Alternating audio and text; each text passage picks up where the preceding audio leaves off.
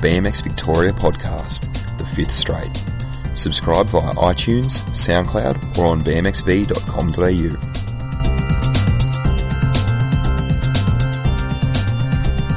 Hello, my name is Kyle Chandler. Um, I'm the Office Administrator for BMX Victoria. So if you haven't met me, I'm the one that is the face behind the emails and uh, that sort of thing. So what we're trying to do here with the BMX Victoria podcast, The Fifth Straight, is just to have a, a regular show with news, updates, interviews, results, and features, uh, just to try and get some information to you. So you can email bmxvpodcast at bmxv.com.au or you can comment on the BMX Victoria Facebook posts that have the show with what you want to hear, or you can give us a call on 03 8480 3033.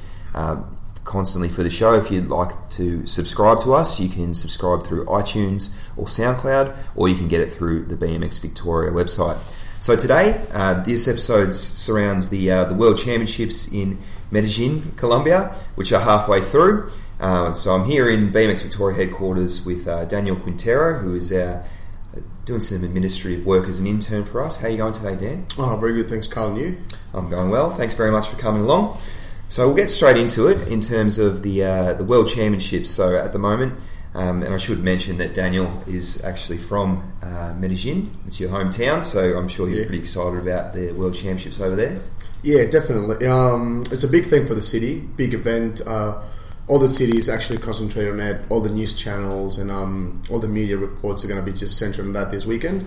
Uh, very big event, good name for the city. So looking forward for good results there. Excellent. So the event, uh, as we're recording uh, in headquarters, it is it is Friday. So we've had two days of the younger classes so far. So we're halfway through the tournament.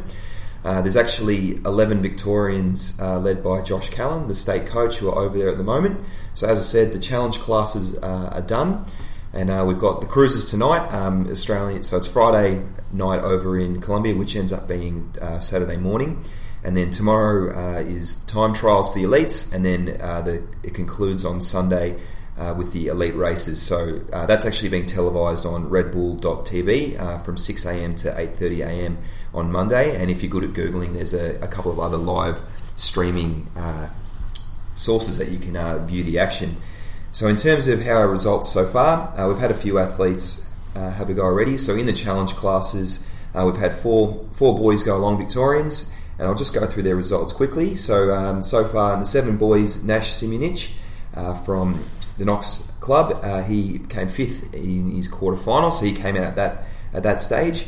Um, in the eight boys, Cameron Gatt from the Geelong BMX Club, unfortunately uh, had a fairly serious or very serious crash in his first moto, so uh, he actually broke his collarbone in a couple of places. So uh, we're wishing him a speedy recovery. But um, I guess almost all athletes have some sort of accident at some point in their BMX. BMX. Did you ever have any accidents like that?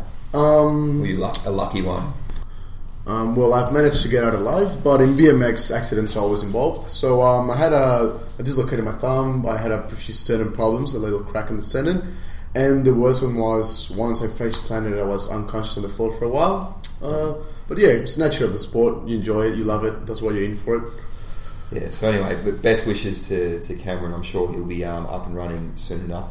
Uh, Josh Jolly in the 10 boys, uh, uh, formerly of Ballarat um, at Knox now.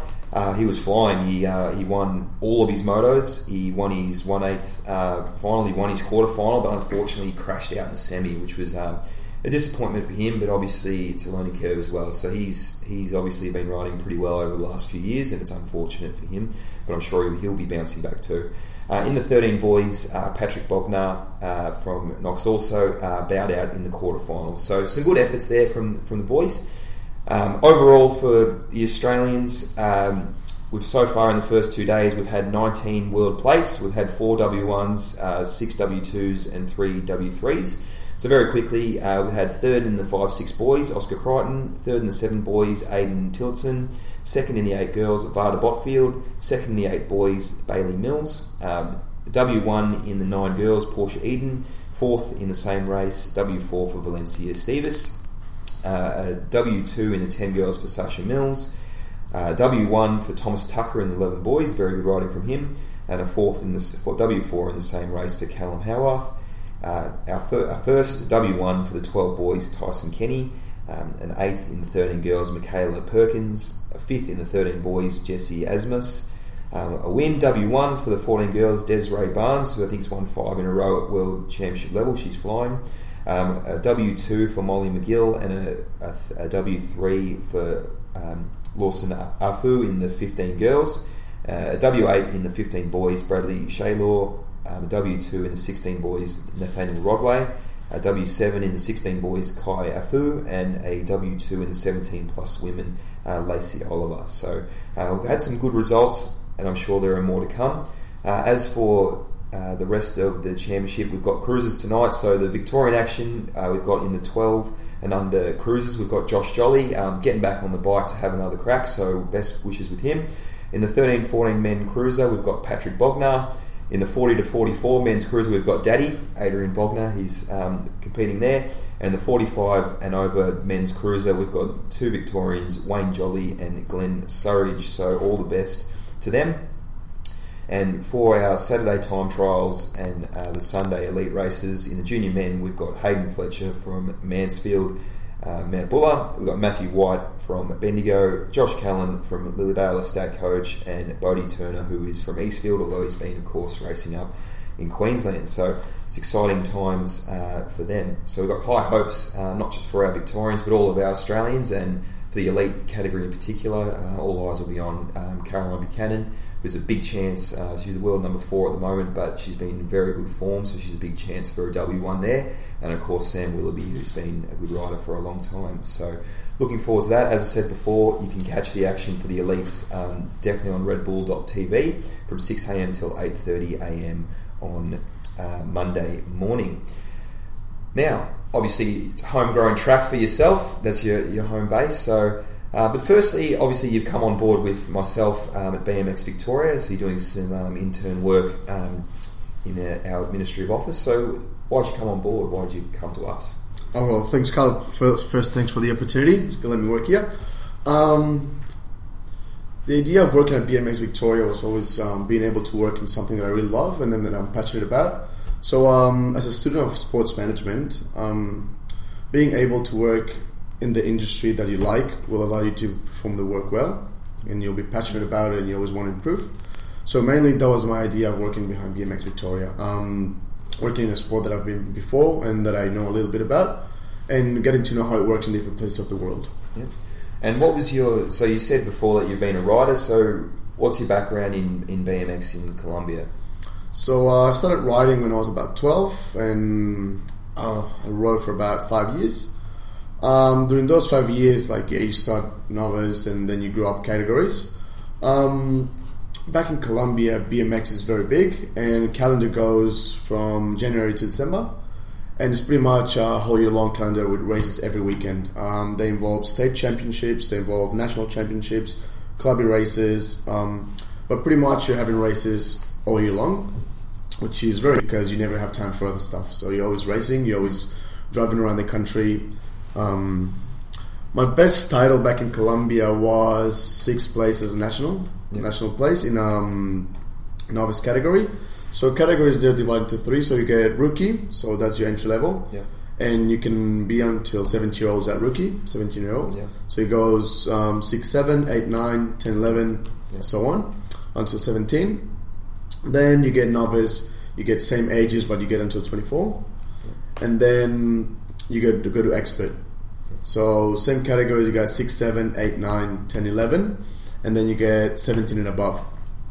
Um, BMX is very big back in Medellin.